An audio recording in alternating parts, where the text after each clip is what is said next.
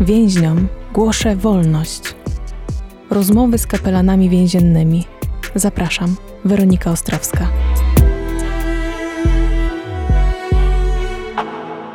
Ksiądz Adam Staszczak, Chrystusowiec, zakład karny z Goleniowa. A jak długo ksiądz posługuje jako kapelan? Już 4. rok.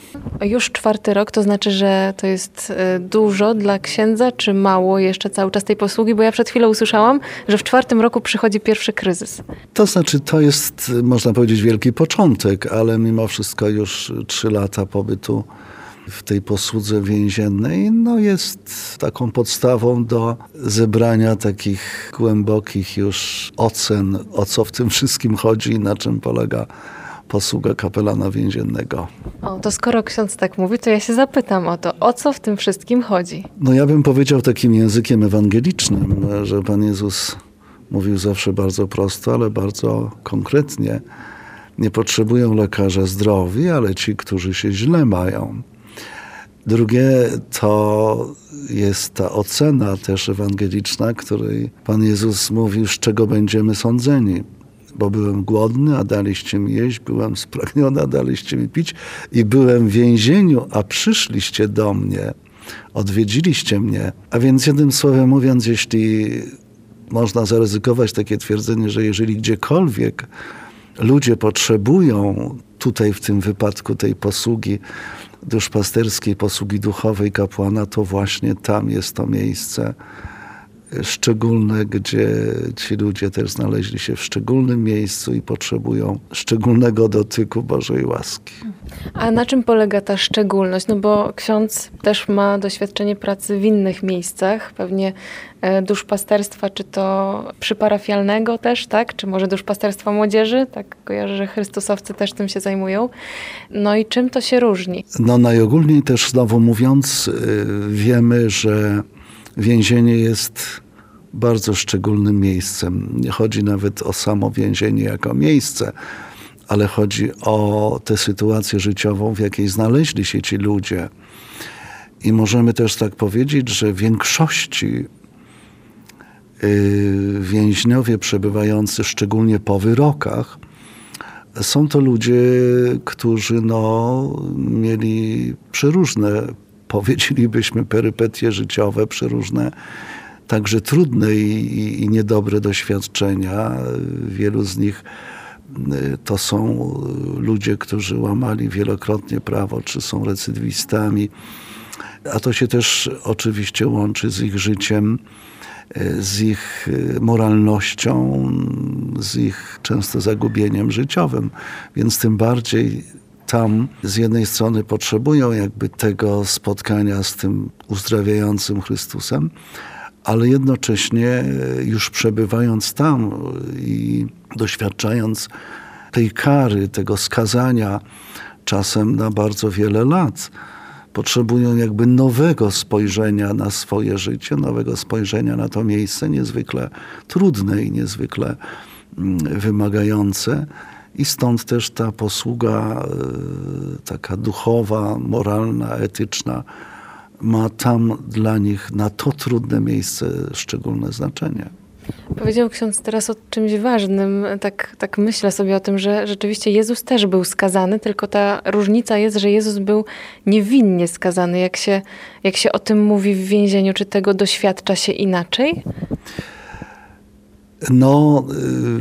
Powiem może takim żartem, że mówi się tak powszechnie, że w większości, czy może wszyscy więźniowie mówią, że są niewinni.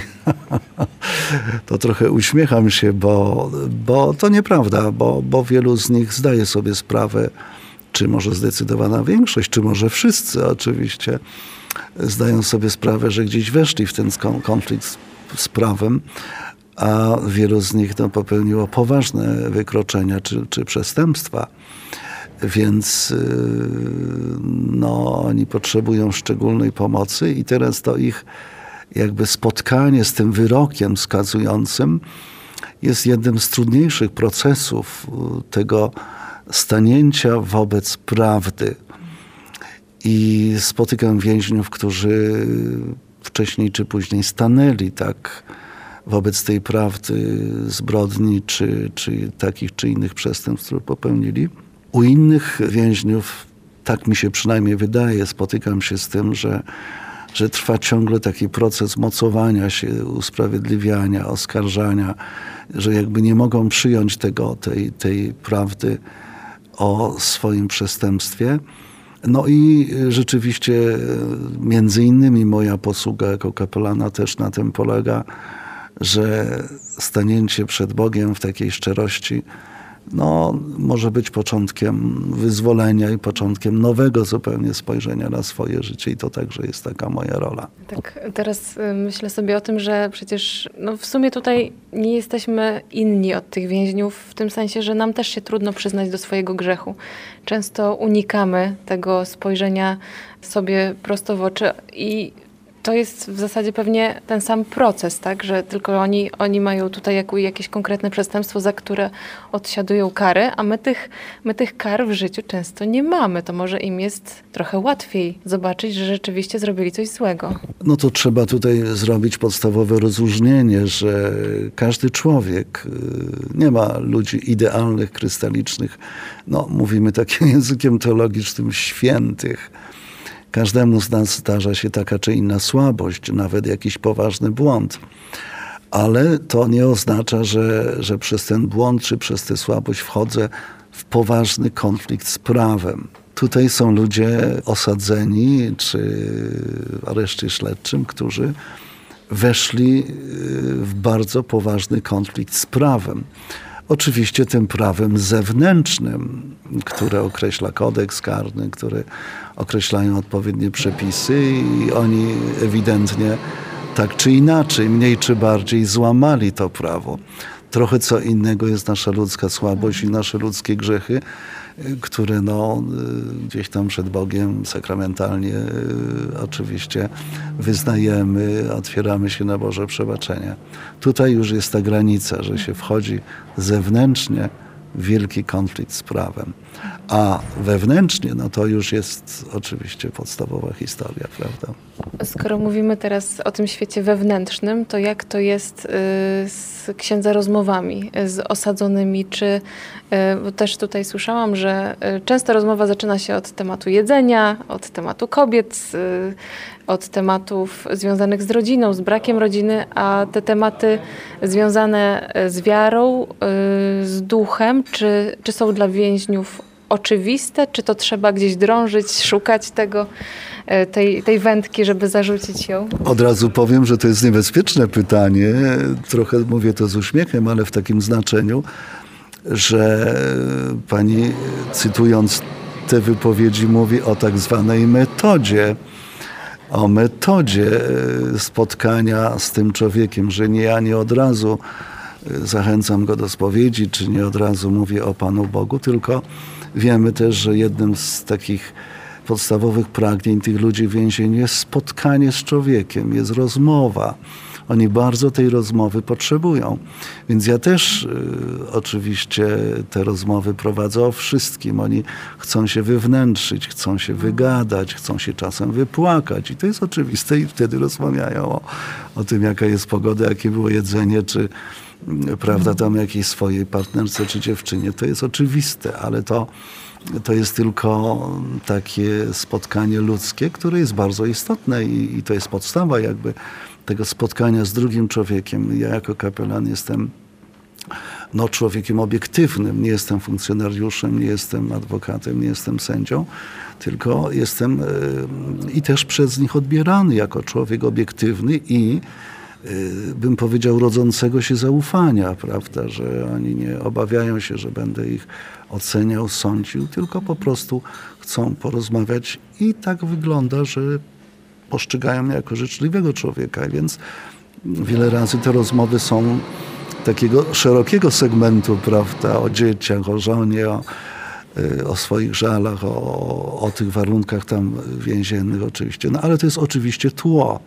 Jeszcze raz wracam, że jest to pewna metoda, ale ostatecznie oni doskonale zdają sobie sprawę, że się spotykają z księdzem, z osobą duchowną i ostatecznie wcześniej czy później dochodzi do rozmów takich bardzo głębokich i czasem tak trochę powierzchownie o religijności mówimy, ale w większości są to ludzie zaniedbani religijnie, zaniedbani moralnie, przez wiele lat nie mający jakby tego bezpośredniego czy praktycznego kontaktu z życiem religijnym czy z życiem wiary. No i między innymi też dlatego się znaleźli w więzieniu, prawda? Oczywiście, że tak, ale wielu z nich, to jest też pewien procent przebywających w więzieniu, korzysta z tej posługi kapelana. No więc to jest, ja bym określił gdzieś tak 10-12% wszystkich, załóżmy, przebywających w tej jednostce więziennej, tego więzienia. Więc, no ale większość przychodzi jednak po to duchowe wsparcie i powiem, wyprzedzając może jakby następne pytanie, wielu z nich po raz pierwszy w życiu dorosłym spotyka tak blisko kapłana, po raz pierwszy w życiu dorosłym świadomie zaczyna myśleć o swoim życiu duchowym i religijnym i wielu z nich po raz pierwszy w życiu zaczyna po prostu praktykę życia religijnego. I to, o czym ksiądz teraz powiedział, czyli że oni po raz pierwszy tak blisko spotykają kapłana. No, w dzisiejszym świecie dużo się mówi złego o kapłanach, tacy, owacy.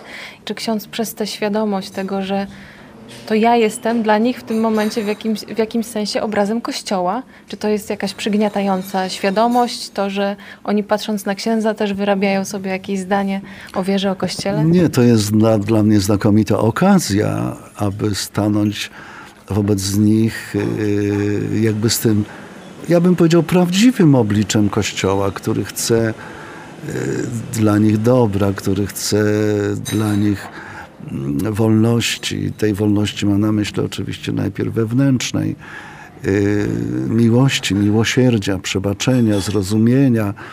A więc ja się cieszę, że oni po kilku spotkaniach ze mną odnajdują generalnie we mnie taką trochę praktyczną twarz Kościoła.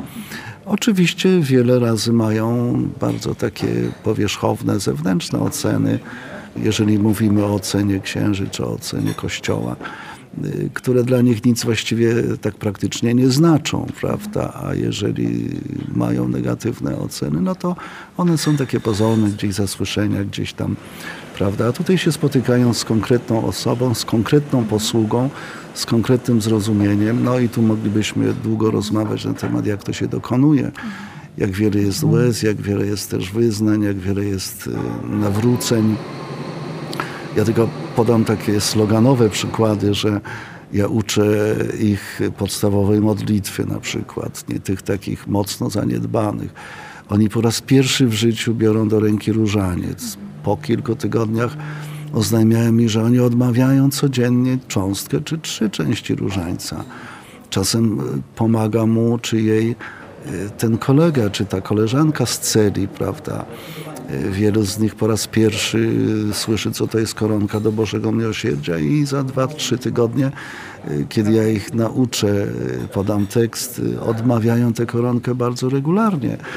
Wielu z nich też odchodzi z więzienia, kiedy kończy się wyrok, no bym powiedział innym człowiekiem w tym znaczeniu, odnalezionego po raz pierwszy głębiej i świadomie życia religijnego i życia duchowego.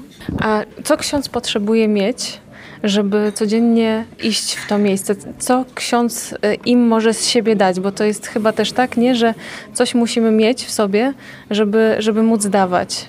Mówiąc takimi wzniosłymi słowami, no po prostu nie można tam iść i zanieść im czegoś cenniejszego jak to, że człowiek ma w sercu miłość do tych ludzi. Miłość do tych ludzi, współczucie, empatię, taką dobrą litość, że są w tak trudnej sytuacji, że często są poturbowani życiowo, że często te historie ich życia są niezwykle trudne i tragiczne. I to mi daje taką możliwość, że ja tę miłość Chrystusa, te nadzieje Ewangelii mogę im dać, mogę się tym dzielić i powiem szczerze, że to mnie trochę fascynuje, ponieważ jest to spotkanie osobiste z tym człowiekiem, osobiste z jego sumieniem, z jego wnętrzem, i stąd wynika też ta moja troska, że warto, że tak trzeba, że oni w szczególny sposób czekają na to.